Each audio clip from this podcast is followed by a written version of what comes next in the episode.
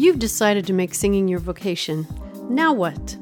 You may be struggling to balance your life and a career in music. Are you curious about how other singers make it or how they've dealt with success and failure? Do you wonder what their biggest challenges have been, or how about what they've learned on their journey and what's important to them today? Hi, I'm Valerie Day, a singer, educator, and creative explorer. You might know me from my work with the Grammy nominated band Nu Shooz. Welcome to Living a Vocal Life, where I interview singers who have succeeded in creating a life in music. You'll hear from vocalists of all genres in different stages of their careers, including singers who've been on the Billboard charts and those who are teaching the next generation. What do they have in common? They're all performers with amazing stories to tell and experiences to share. In our conversations, you'll learn what inspired them to become a singer, the kinds of challenges they've encountered, and how they've overcome them. I'll also share what I've learned on my own journey as a singer and educator, practical tools and insights that will help you to live your best, most authentic vocal life. Today, I'll be talking with my very first guest on this podcast. Moana Wolfgramm from the 80s band The Jets. I first met Moana when we were on tour together in 1986. She was just 12 years old, traveling around the country in a tour bus with her seven siblings.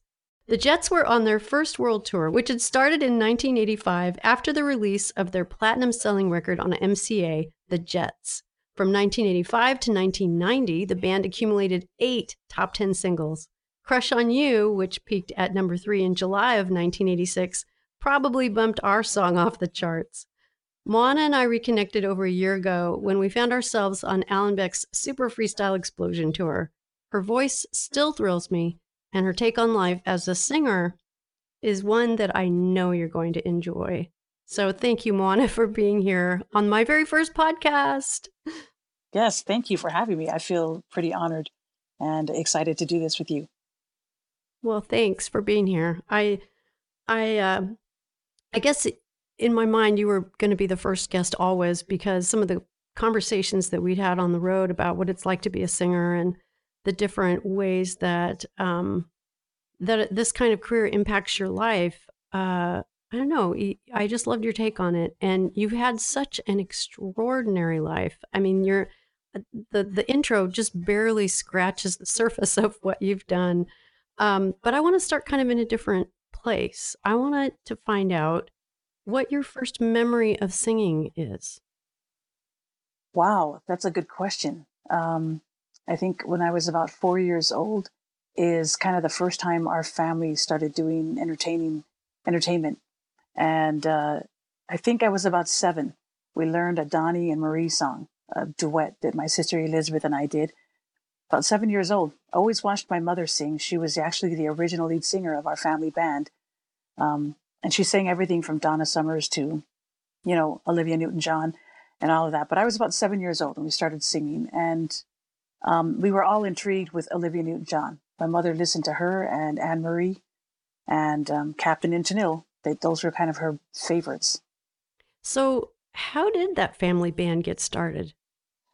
Um, my parents are immigrants from the islands of the South Pacific called Tonga. It's the smallest island kingdom in the South Pacific, and they immigrated to America in 1965.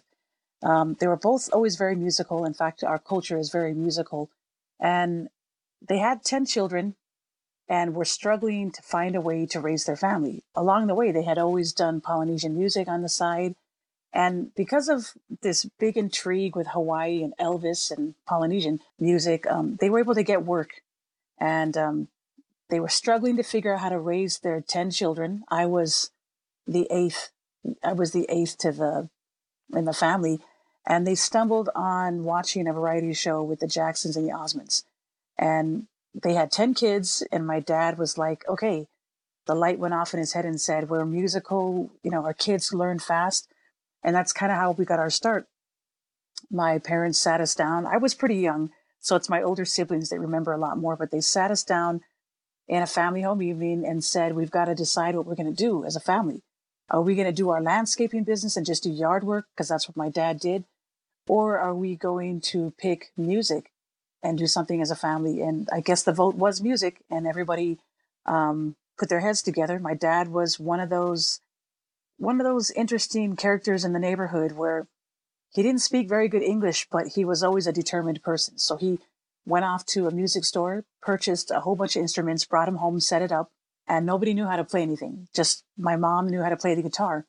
And he said, if, if we can start a band, then we can do this together. And, you know, we all have the talent. It's in our blood. And started with my brother Leroy, who was the oldest. Took my mom, he went with my mom and her, she had a little island band that they used to go to. And he picked up guitar off of her and then on the radio and then kind of learned the bass, the drums, the keyboards. And then my dad assigned everybody else an instrument.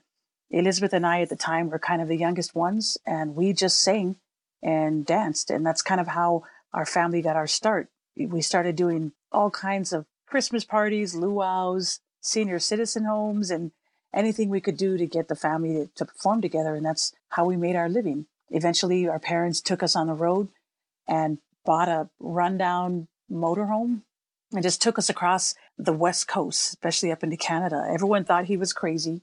And pretty much that's how we got our start. We were a bunch of gypsy kids, kind of just traveling with our parents, to, you know, working, making gigs. And his, his, all his family thought he was nuts, but he could see something that nobody else could. And that's kind of how we got our start.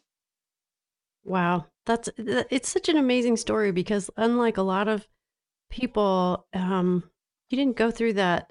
And I'm assuming this, maybe you did later. Um, but you didn't go through this this period of time of trying to figure out like what am I going to do with my life. I mean, you just you were born, yeah. and, and you you you were doing it, yeah. you know, before you even know what it was. it was just like yeah, life. It was, and it's a it's it's like a it's a good and bad thing because you know I guess you're right. Most now that I'm a mother myself, we're trying to help our children find an avenue that they're interested in or you know really help their talents our parents kind of just zeroed in on something and went for it.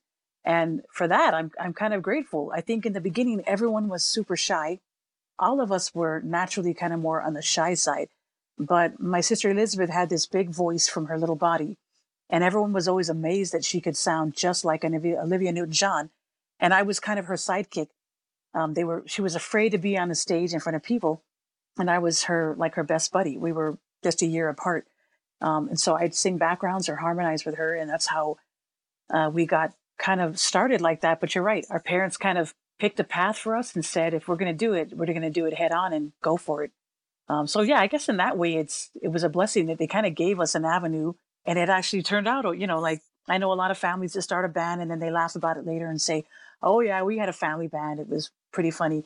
Um, but for us, it was fortunate that we were able to hone that craft and turn it into something um, that we would have never dreamed of could happen.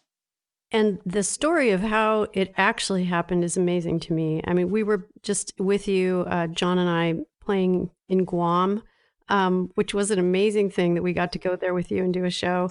and part of my uh, fondest memories of that trip was hearing more stories about how things happened for you guys way back in the 80s because when i first met you um, you know you were a teenager and and there was a lot going on. So we were touring together but i didn't really get to know you because i was about 15 years older i think. Yeah and, and you know when we're on the road we don't really the artist is just performance next show next city and so much you're right so much is going on. Yeah. Yeah too much going on and and you just got to get back on the bus and and do it all over again. So it's kind of like waving across the parking lot is what you kind of end yeah, up doing see you in the next city yeah exactly. So i just loved finding out all this um backstory about how things happen for you and one of the most amazing pieces of it i think is when you were traveling all around the country doing these polynesian shows. Can you tell us more about that? Sure. When we um about early 80s um, there was a contract offered to my parents. They're looking for a Polynesian revue show because they had just opened up these Hawaiian Inn hotels, and there was a chain of them in the Midwest Iowa, North Dakota, um, Minnesota, Wisconsin. Um, and people that couldn't afford to go all the way to Hawaii would come to the Hawaiian Inn, and they wanted to be able to bring them a little piece of Hawaii. So our family would be the hosts. We would sh- we would show up in the front lobby when their bus would roll in, and we'd give them leis and then they'd come and stay and it'd be this whole tropical theme. And then one of the evenings would be a luau. My dad and my brothers would roast a pig and they they would work with the chefs to have like a big catering Polynesian style. And then we were the revue show. We would put on a big Polynesian show for them. And we did this for two years. We lived in the hotels and we would travel from hotel like Des Moines to North Dakota to Minneapolis, you know, to different places in Iowa. Um, and unfortunately, the hotel, you know, the idea didn't really stick with people. I think they really want to go to the islands. And after that, our family, the, the, the hotel chain went bankrupt and we were stranded in Minneapolis. Um, we didn't really know what to do, but the very last hotel, the owners felt pretty bad for us. And they said, you can probably work here, but if we've noticed that before your Polynesian show, you guys do like a top 40 set and you do a top 40 set. If you could stick with the top 40 set, we'll let you guys perform in our lounge on the weekends, you know, and then if it does well, we'll let you come on the weekdays. So um, that's what our family did. We kind of ditched the Polynesian revue and then um, concentrated on being a top 40 band. Uh, we were called the Polynesian Pearls and we were looking for a new name. And our brothers, we were all big fans of Earth, Wind, and Fire you know, the big silver get up, like space outfits. And our brothers are like, we got to find a name that sounds really cool.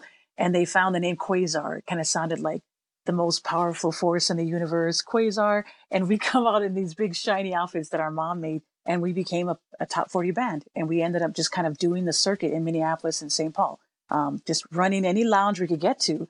Surprisingly, we did really well. They were shocked that we were ages, I think I was about nine, eight or nine um, and my brother was 15 or 16, and we could go into a nightclub and we could cover songs from Journey to Olivia Newton-John to Midnight Star. We were doing everything we could, and you know, we would change it up depending on what characters walked in the door. If it was a guy with a cowboy hat, we'd pull out some Ricky Skaggs and Willie Nelson, um, and we would change it up. But we got had a little name for ourselves in the cities as a really good variety uh, band. But um, yeah, that's kind of how we got stranded in Minneapolis. Wow, which actually turned out to be the best place for you to get stranded because of Don Powell. Yes, we were, we were doing top 40 music in the Twin Cities, and one of our local agents had said, Hey, there's a guy that um, used to work for Motown Records. He was, you know, he's retired and selling cars at a dealership. And we used to see his infomercial at night, his, his commercial at night, selling Ford vans and cars. And they said, if you can get him to come and see you, maybe he'll have a connection. And, you know, we were too young to really understand everything. It's just my dad would say, there's a guy we need to get a hold of. He has the connections. So our agents reached out. He wouldn't answer. Um, we tried to reach. He wouldn't answer. And I think we caught him off guard and called him and he couldn't find an excuse and said, fine, where are the kids performing at? And it happened to be just a few blocks from his home in Maple Grove, Minnesota. So Don Powell came out to see us. He was a retired Motown rep who was Stevie Wonder's first manager and also David Bowie's. So he comes out to see us thinking he'll just, you know, mark it off his list. And he was kind of shocked at the talent from one family. He couldn't believe it was all brothers and sisters. And then he was shocked at the voices that were coming out of the two girls. And he was just like, that's crazy. She sounds amazing. They sound, they sound so mature for their age. So he came back a second night without us knowing and snuck in and kind of watched us from the side. And he was like, Yep, that's the voice. And um, he called us back and said, You know what? Maybe we should meet. Um, he was impressed that we were a self contained band and had a voice. Had, Elizabeth had the most mature voice, and I was kind of singing with her.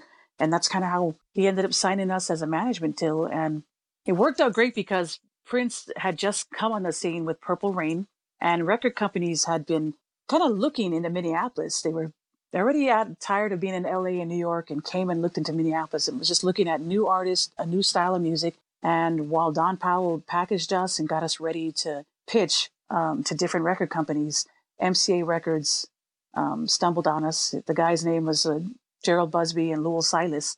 And eventually they signed us and we, uh, we were signed to MCA Records. I was about 10 years old and Leroy was about 18. Wow it's weird. And Minneapolis was perfect for us. it was the, you know, as they say, uh, sometimes these things that look bad when when they happen end up being the best thing ever. I mean, you know, from from oh wow, okay, we just lost our main gig and we have nowhere to really go, right. and what are we going to do to um, Quasar, which I love the story about Earth, Wind, and Fire. I mean, yeah, because we were big Earth, Wind, and Fire fans too, and just just the fact that your mom made those costumes and you came out and you were all, you know, the show was happening yeah. and your brothers found this name. I just I hadn't heard that story before either. It's it's it's fabulous. Well, unfortunately, Quasar didn't stick. Our manager said it sounds too much like a TV set, but I think he could get the gist of what we were we were, we were going yeah. for. And yeah, I can totally picture it. Yes, he said we got to find you a name, but what is your last name? And our last name was Wolfgramm. It's German. Our German ancestors came to the Polynesian islands and married Polynesian women. They were merchants. And that's how we got the Wolfgramm as our last name. But he said, None of you look German, and we've got to find you a name that sticks. And he was coming up for a show to watch us and heard Bennie and the Jets on the radio by Elton John. And he said, I found the name, the Jets. That's going to be the name. He said it was short, easy to say. You could stick it on merchandise, a button, a shirt, a you know, a hat. Um, and that people could chant it. It'd be easy for them to chant. And that's how we got the name the Jets. So you guys performed basically, I don't know, your whole lives. When did this run with the Jets end? Well, we were with MCA Records and did seven albums, uh, seven CDs um, with MCA. And I think it we it came to an end right around 1990, 1991.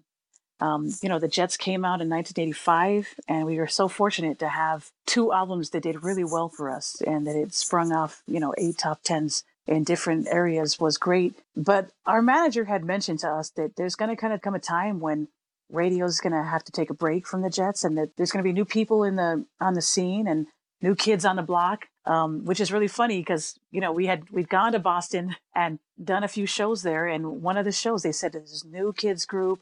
They're really excited. Thank you for letting them perform with you. They'd love to meet you. They're called the New Kids on the Block, and we met them. And two months later, you know, two months later, we were warming up for them. They had just risen, you know, to the top of the charts with their first and second single.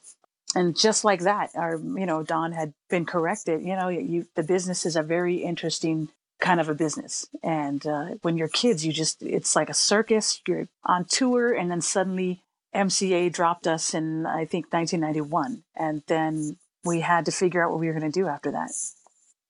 Yeah, it's not an easy thing. And even if you kind of know it's going to happen and and somebody's warned you that, you know, this the trajectory of a pop star is like up and then down. Um yes. It, you you know, you just don't know yeah. what that feels like until it actually happens and you've been on this incredible ride. I mean, that's a lot of records to make. And you guys were on TV and toured all the time and it was it's an extraordinary run. Yes, yes. So you you definitely understand that. Yeah, I, I totally do. Except that when it happened to me, I was in my twenties. I was in my you know I was 27 when we uh, got a record deal, and that's a very different vantage point. I'd had a lot of years to yeah, that's true. I'd had a lot of years to figure out who I who I was, and um, mm-hmm. and sort of something to you know. I kept telling myself, okay, I know that this isn't going to last forever. So, and who am I without it? You know, like it, when it when it does end, am I still going to be okay? You know, I need right. to because a lot of a lot of people they have real trouble with that. So, so the the Jets um stopped performing and and then you got married. By the time the Jets are dropped from our record company, I'm 16, 17 years old. Um, and just starting and we're done. You know, um, they've moved on to you know a whole new set of artists, and the Jets are kind of on the way out. And so, for someone at that age, you're right. The vantage point of being like in your teens, you're just getting your life started. So our career ends at 18 when all my friends are just getting off to college. I was out of school and being tutored from age 11 till, you know, 16, 17. And all my, all my friends who've gotten to go to school are just so ready to get out of the house and finally find their dreams and come to it. And we are here we are like, oh, we don't have a career anymore. And we didn't have anything set up for a future. You know, our parents had always just thought music, music, music, and they were immigrants as well and nothing else. And then you hit 17, 18, and you're suddenly back in the lounges and the casino showrooms, the little bars and clubs. And yeah, it's just a huge different arrangement for what happens and that's what i mean by the business can really um, yeah it's you know fame is one thing the success is one thing. And then we've got this family dynamic where it's the only thing that makes money for our growing family. And take in mind that the Jets were the eight oldest in the family, but we had nine younger siblings. My goodness. And our parents were continuing to have kids while we were on tour. So you've got 15 to 17 siblings and parents whose only goal is to have our family do this. And then the pressure starts to weigh, you know, no record company. So there's no, there's no support financially. There's no push for music. We're having issues with our management now and wondering where the funds are going because we've stopped touring and you know you've moved into a bigger home with your big family and now how do we pay the mortgage? The reality sets in and you're 18 and they don't have any other plans for you but we got to go gig. We got to go find another gig. And so how do you cope? You know what? We were just um, we were so loyal. We never asked questions. We just worked worked worked. Um, we ended up switching managers and our brothers managed us and our parents and it just went back to the pre Don Powell days where nobody really knew where the, where to start. As kids, when we walked into the record company, we walked under the wings of our, our manager and we never made real connections with anybody in the business. So once we got dropped, it was like we really didn't know anyone. We were kind of like, oh boy, well, we're going to have to go back to Minneapolis. I so know this story. You know, the big one of the biggest things. I mean, I'm sorry to interrupt you right there, but no, that was ahead. such a big takeaway for me and eh, for us um, in our career too, because we were busy being the artists, which is a wonderful thing. And everybody else is doing everything for you. right. Yeah. And and and yeah. you want them to, especially after you've struggled for a number of years, you know, not with a record without a manager, without a record company and doing it all yourselves. It's like, okay, yay, they're taking over. This is good. But yeah it is all about relationships. And so if you don't build relationships within the company, with the agents, with the managers, with the promoters, with with everyone, then when things fall apart, you don't have those relationships either.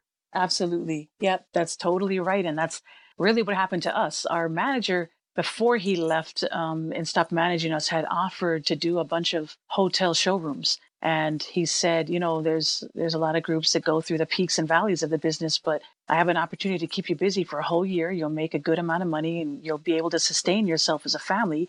But our brothers at the time were like well we're so used to doing arenas and big theaters that we're too big for these little hotel showrooms and passed on his offer. Mm-hmm. and in return he said there are groups bigger than you that are doing these. This is how they sustain themselves.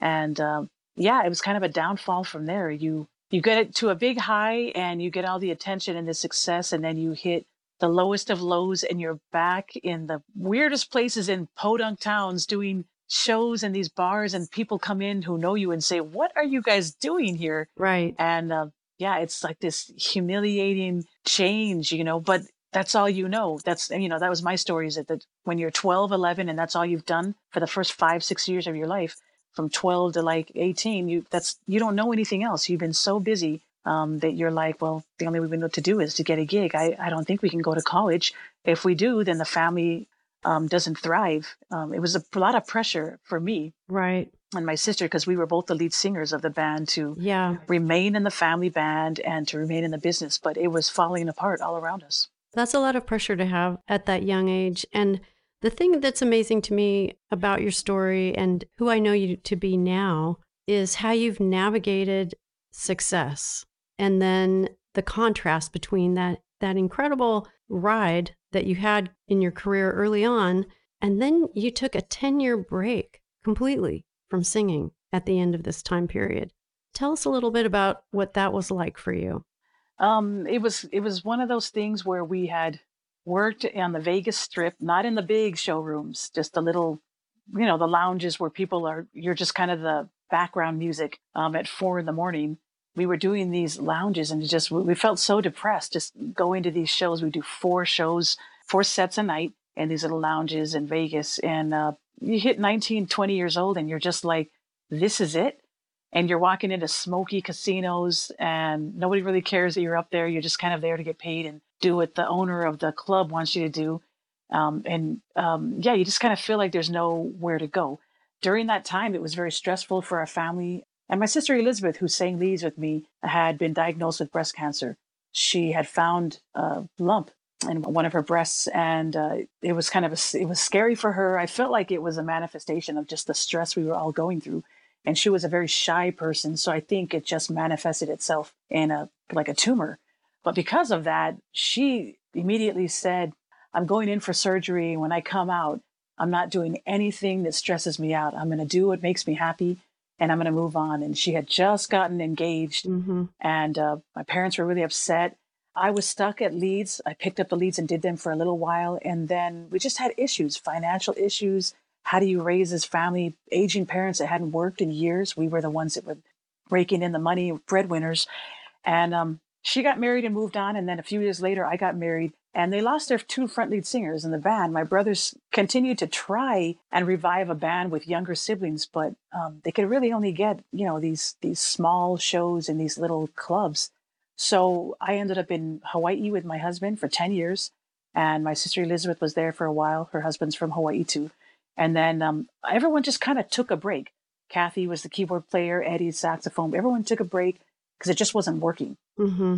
And uh, I think it's much needed when you're that young. Oh my goodness! Because you go through a full-on depression, like you're going through a midlife crisis at 20, when you should be like, yay, I'm ready to, you know, I'm ready to take on the world. Right. Um, exactly. Yeah. Exactly.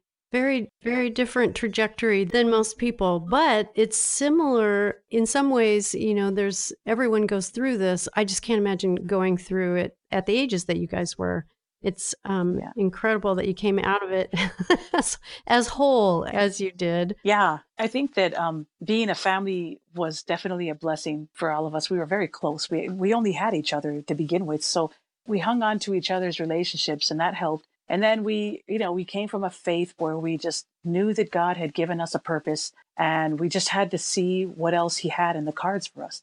So those two things in mind, I think, just helped us move forward we had some rocky relationships with our siblings, but after 10 years, um, we started to get that itch back. Like we just missed it. By that time, I'd had six children. My sister Liz had seven. I have a brother, the bass player Haini, that has 14 kids.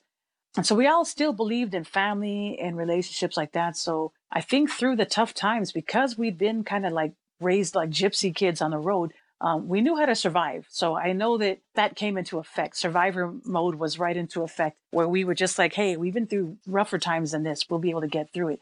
But when you have success and you don't have success, the extreme difference can, you know, be tricky for people and you beat yourself up or you think, oh, why can't I make this happen? When really it's just, you know, we were dealt a deck of cards and had this luck for, a, you know, for a few years. And now we just have to take what we have and pick it up and then make the best of it with the experiences we have. So, what did success look like to you back in the day? And what does it look like to you now? Wow, it's uh, definitely a stark difference. You you work hard to make it with your dreams, and then you're given this blessing of being able to get music out and people enjoy it, and you you feel the Im- immediate response from radio, fans, TV. Um, and you feel the blessing of your hard work, the fruits of your hard labor. Um, after success, I think it's more of like, where is your character? Do you believe in yourself no matter if the success leaves you? And I think um, success today is you, you need, to, to me, I need to be happy in my skin. I need to take the skills that I perfected or the things that I've really worked hard to and enjoy it and embrace it and then just be happy with the circle that I'm able to influence or the people that I'm around that still enjoy it. You know, kind of just enjoy the opportunities you have, whether they're in an arena or whether they're just in your living room with your closest friends, because you'll never be able to satisfy that urge for success if, if you're looking just for the stars and the fame. It's got to be something more so that it sustains you longer. And I think it's to me, it's relationships and it's uh, being happy in your own skin, just being satisfied with where you're at, and then hoping that you can still find a way to make it enjoyable. If you can make some money still, then great. If not, if you can share it, whatever you've learned, your craft, then there's where you find your outlet. That's kind of what I feel success is today. Wow. Okay, uh, you're my first podcast interviewee and my last because you've just said exactly You've just summarized the whole thing in a nutshell, actually, right there. Yeah, no, you can't. This is just the beginning. Let all your walls come down. Let all your worries out now. I know you got some problems. I'm here to help you solve them.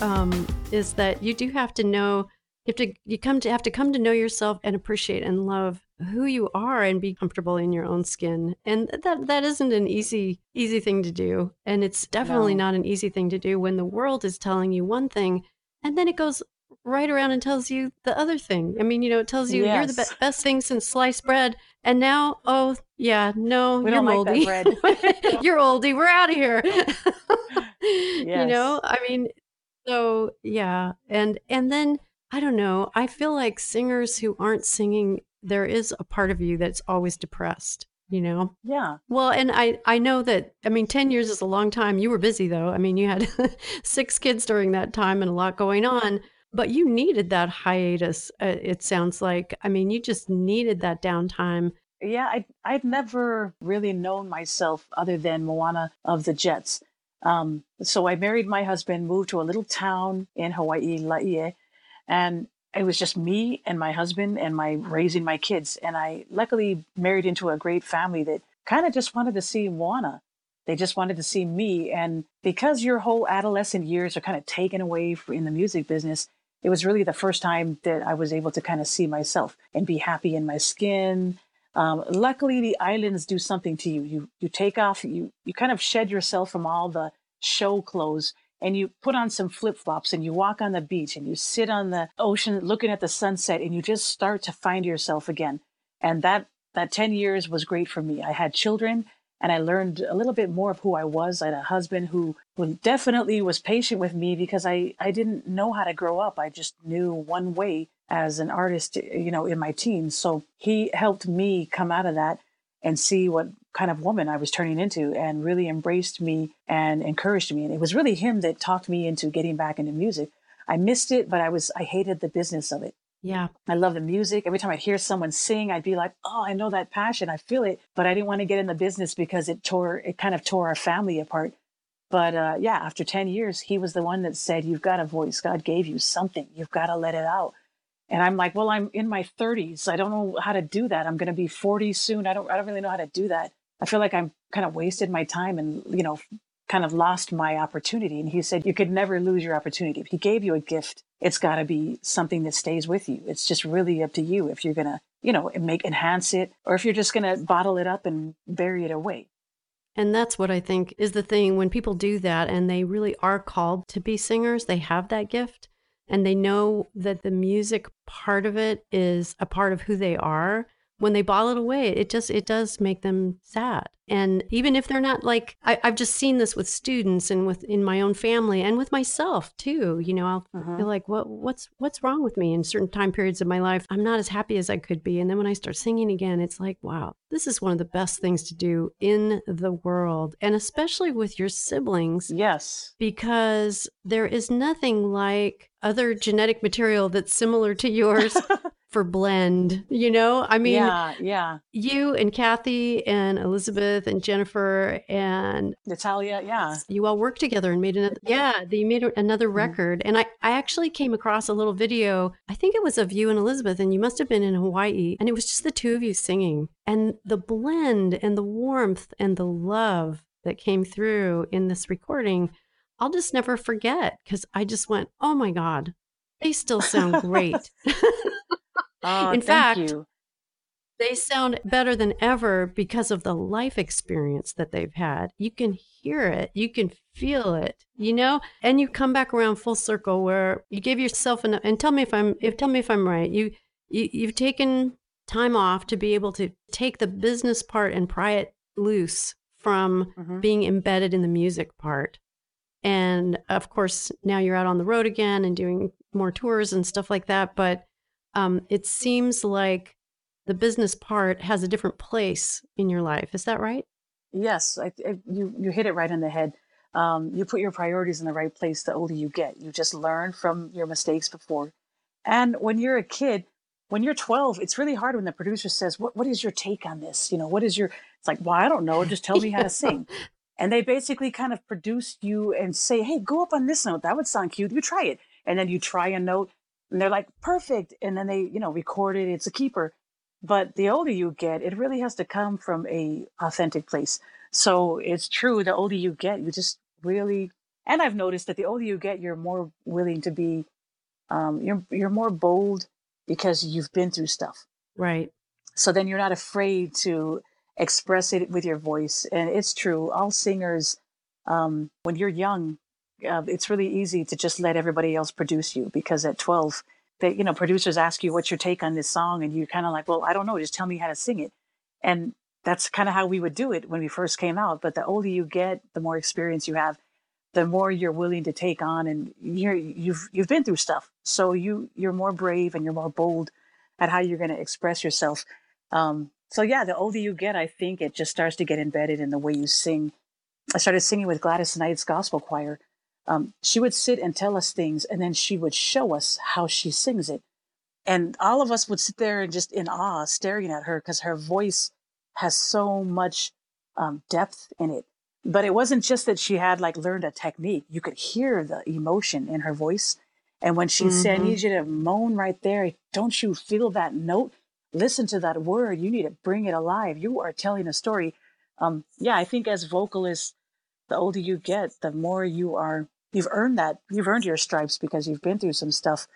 And for those singers that I believe are, are still out there looking for their dream, my worry is, and I have a lot of, you know, young nieces and nephews that want to try it out in music. My worry is if they never make it, are they going to beat themselves up? And my thing is the, you know, when I tell their parents, they're like, what, what advice could you give your daughter? I just, I always say, remember to make her believe in herself no matter what. Mm-hmm. Let, let her love her voice so much that if it never hits radio, she's so tuned in to who she is that she's at peace. There's some people that just live for what everybody else says. And if they don't get to win it in the world, they just feel like they were, you know, they they were cut short and then they just throw it away and say, Oh, I could never be that. But if they own it, they, they can no one can take that away from them. No one can take that unique thing that they have. That's right. That's that's exactly that's exactly right. And think of how many I mean, I always talk to my students about how, you know, in the Olympics, how many people win the medal? 3 mm-hmm. right? How many people are on the team?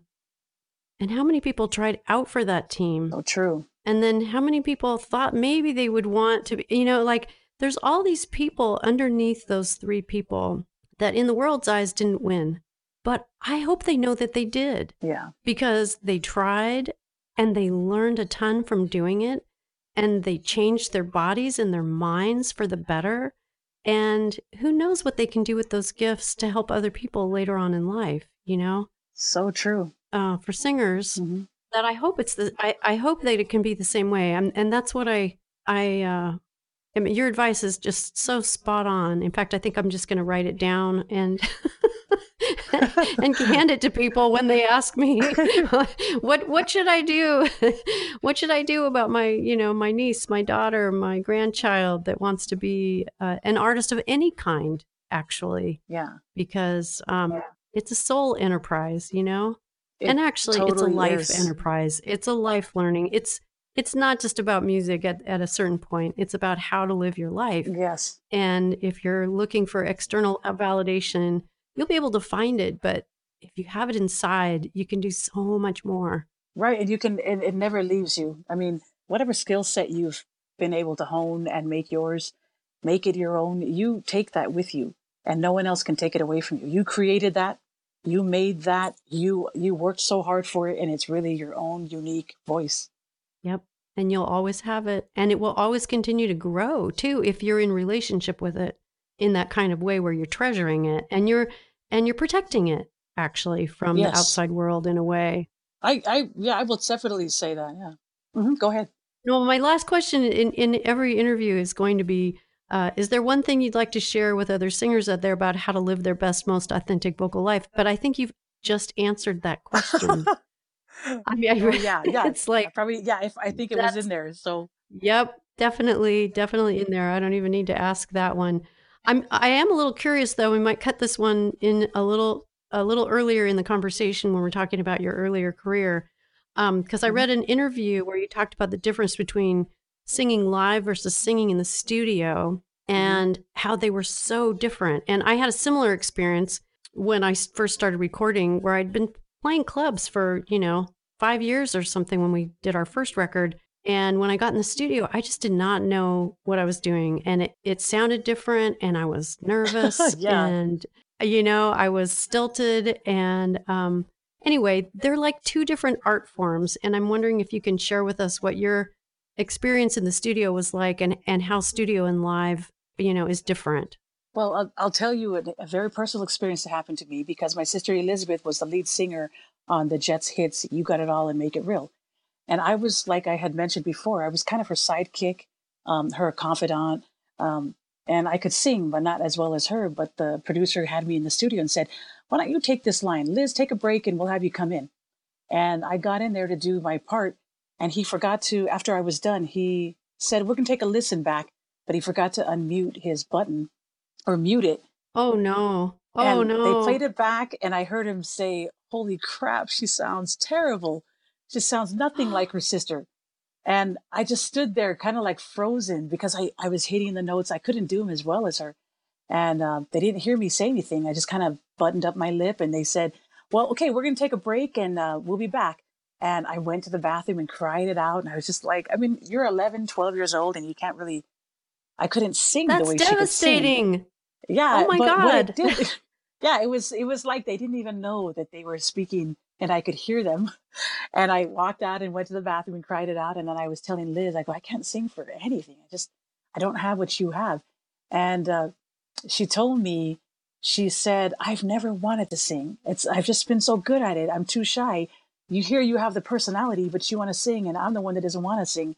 But back in the day, you know, you're in front of a microphone and it's so uncomfortable because they're making you do lines over and over and over. Mm-hmm. Where at least live, you just lay it out there, you give it your best shot, and then it's gone. It's in the wind. Um, but when the you know the producers are saying you got to do it over because this is going to be played on radio for 10, 20, 30 years, you want to be able to make it perfect. Um, the pressure to do it is like another monster. You starts weighing on you heavily on the way you oh shucks, I'm going to do the line again. And it reminds me of the movie La Bamba when Ritchie Valens is saying, well, let's do, you know, he's doing his part and they're like, do it again. And you start not making it natural. And they're like, okay, you were on tune, but now you're off timing. Great, you're on timing, but now I don't, I don't feel, you know, I don't feel the emotion. You start, uh, you know, you start having this mental breakdown because you can't do the dumb line. Um, but anyway, I kind of added two things in one. I took that experience I had with that producer and I challenged myself that I could do it. And I would listen to every Whitney Houston tape and mimic every single change in her voice, the bends, the twists. And then I became a big Mariah fan, uh, fan, and I would all of her first records. I would just sit, dream love, dream love, like just bend every note and just mm-hmm. perfect it. I think I stumbled on one interview with Luther Vandross and they asked him, you know, something like, you know, give us some tips. He goes, be a great copycatter. And I was like, wait, I need to do that. Michael Jackson used to love James Brown and he learned every James Brown move and then he became even better. And so I think I took what I had heard that was negative and I flipped it. And I had a sister who was really my confidant and gave me her belief and just said, you can do this. You can, you just take your time, learn it. So I wasn't one of those that was born with this natural gift of singing. I had the two left feet in the family, but I had enough potential to know that I could do it if I just focused on it. Wow. And uh, but yeah, the recording, yeah, the recording part is always a, it's a monster. It's a whole nother thing you have to get over, and you have to kind of be confident enough to, I don't know, you know, you're insecure when you're that young, and when they tell you you're flat, you're sharp, you start thinking everything's wrong that you're doing and you can't get it out, you can't record it. Yeah. Um, you know, give yourself a break and, you know. It's tough. Yes. It's it's it's really tough. And um it sounds like ah, oh, I have so many thoughts all jumbled up waiting to come out in response to this. First yeah. of all, what a beautiful thing that you and Elizabeth have this symbiotic re- relationship where you really support the parts of each other that are stronger than your own and the parts of each other that are weaker than your own um, gifts. It's a blessing, definitely a blessing. That, yeah, mm-hmm. and and you did the, you you absolutely. Um, I mean, I've I've been there. I've been in the studio and had to go in the bathroom and cry it out, and then put my big girl pants back on and go back in and try again with shattered, you know, self esteem mm-hmm. because of something that had just happened. And I don't feel like I was a natural singer either. My mom was an opera singer, so I always had this incredible voice to sort of contrast myself with. And I just, I didn't even want to be a singer when I, you know, because she was so amazing. So the fact that you went in and started just copying, I think people think that they have to be authentically themselves and never sound like anybody else. But that's not how we learn. I mean, that's not how we no, learn we, to talk. We have to take what we love and embrace it. And it's just like everyone who wants to be like Michael Jordan, they study his moves, they do his layups, mm-hmm. they do mm-hmm. his shot. They want to go and dunk the ball. And then eventually, because we're individuals, we're always going to have our, our unique something about us that's unique. So yeah, I mean, you you imitate or you embrace who you love and admire, until you find your own niche and then eventually you find your own little voice in there yeah. And and it's like learning a vocabulary. You copy all these other licks and you make them your own and then you put them together in a way that's like putting together your own sentences out of the words that you've learned you know? Yeah. You almost stand on the shoulders of the people that you love and admire until you can fly off on your own and do it do it yourself so what are you doing now? what's what's happening with you in, in, in your current incarnation as a singer? As a singer, you know, I've been so occupied with raising six children that when we started getting the opportunity to perform again, um, it was kind of like, wait, what? You guys want to hear the Jets again? Um, because we kind of buried it away, and it was, I mean, it was not an embarrassing thing, but you're always like, oh god, that was so long time ago. But we started getting opportunities to work again as the Jets, and people started celebrating that. And i st- we started working with groups like yourself and other artists and like we were celebrating them. Like that was really a great time. And um, it actually gave me an outlet because you forget that you're still an authentic person on your own. You're not just a mom that's raising kids or you lose yourself in that life and forget that you're a person. So right now i mean I, i've always been a songwriter with my husband and always we've written gospel r&b you know country music reggae music and that was always a nice outlet. But to actually get out and perform again and feel the energy of people my age or during the time that we performed it's almost like a nice way to say wow i did something that was amazing and look it's still bearing fruit. Like we took a little break um, but that's what i'm doing now is um, i'm still focused on my family and my and being a wife and a mother but I'm enjoying the fact that I, I am a unique person that kind of picked up this business and made it our own business again. And um, kind of every time we take that moment to go on the road is kind of like uh, like it's a little reward. We run away on a weekend and do this, and we get to meet people and travel places we'd been to before, but I'd never really embraced, and take it in a little better. Well, I'm so glad that you're doing it again because I know that feeling that you're talking about. You're standing on the side of the stage watching these other acts and, and hearing these songs that you haven't heard in years and years. And it just, um, I appreciate it all more than I ever have. And, uh, and I, I appreciate how it feels among all these musicians that we're on these shows with too, because it's kind of like a, a high school reunion where it's it's it's decades later, and everybody's yeah. you know. First of all, we're all just glad we're alive and we've made it right. this far. and isn't it amazing that you know that these songs are still loved by people, and that is an incredible thing. Um, I have one more question for you. It's not a deep question at all, mm-hmm. but it's an important question because sure. I think um, I want to I want to give singers on this show uh, a combination of of why people have done what they've done and what they've done and then how they've done it, you know. So um, this is in the how category. Okay. How do you keep your performances fresh? how do you keep your performances fresh when you're singing the same material most of the time? Boy, that's a good question. I think for me, you go to a new place, it's like you're giving them a new experience. If I could keep that in my mind, that I'm not in the same place twice. These are new these are new people that I haven't heard heard it, then I think I, I take a better approach. If I'm like, oh, I just gotta get over this so we can go back to the hotel, I don't feel well, then I'm gonna have that kind of a show. But if I can kind of remember, you know, it's their first time to see us in a long time or they have never seen us, then it puts me in the right place to project myself the best I can so that they have a moment.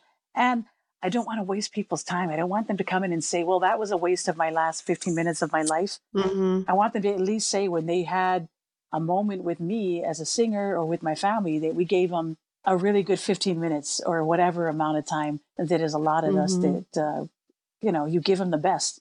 Um, because then you walk away just feeling like you can fly home and then you take your kids out and say, hey, we had a great trip. Let's go get some to eat, catch a movie. You just feel, I don't think anyone feels any better when they give everything they got. Right. And then know? you can go back to the laundry and be like, I did my work. I did my best. Now hand me the colors. I did my best. Yeah. well, I happen to know that uh, from being in the audience when you do your show, that you project a lot of joy and a lot of love. And I really appreciate what you do and how you do it. So, and why you do it. Thank you. Because I think that is, thank you. That, that comes across. That comes across. Well, Moana, I, I, we could have so many more conver- hour long conversations. I, I know, mean, there's just so on. many things to talk about because we haven't even hit the whole, you know, how do you be a mom while you're doing this stuff and and that whole right. thing, which is, you know, something that I know people struggle with. Yes, yes, that'll be something when you you decide to do females, then you can say we're going to do a whole thing on parenting and the business. yes, yes, exactly. How do you how do you combine those things to make your own vocal life. I'm so glad that you are um, out there doing music again. And uh, I love your voice again. Oh, same with you, Valerie. It's great to hear you even talking here today. So um, thanks again for doing this with me. That's it for this episode of Living a Vocal Life. You'll find complete show notes for each episode, videos of my guests, and more offerings for singers at valeriedaysings.com. I'd also love to hear from you. So please let me know what you found useful in this conversation and what you'd like to hear more of in episodes to come, right there on my website. If you like what you've heard, consider sharing with a friend. You can also subscribe on iTunes or wherever you go for podcasts. Better yet, leave a review. This podcast is new, so the more reviews, the easier it will be for others to find it. Until next time, be well, keep singing, and thanks for listening.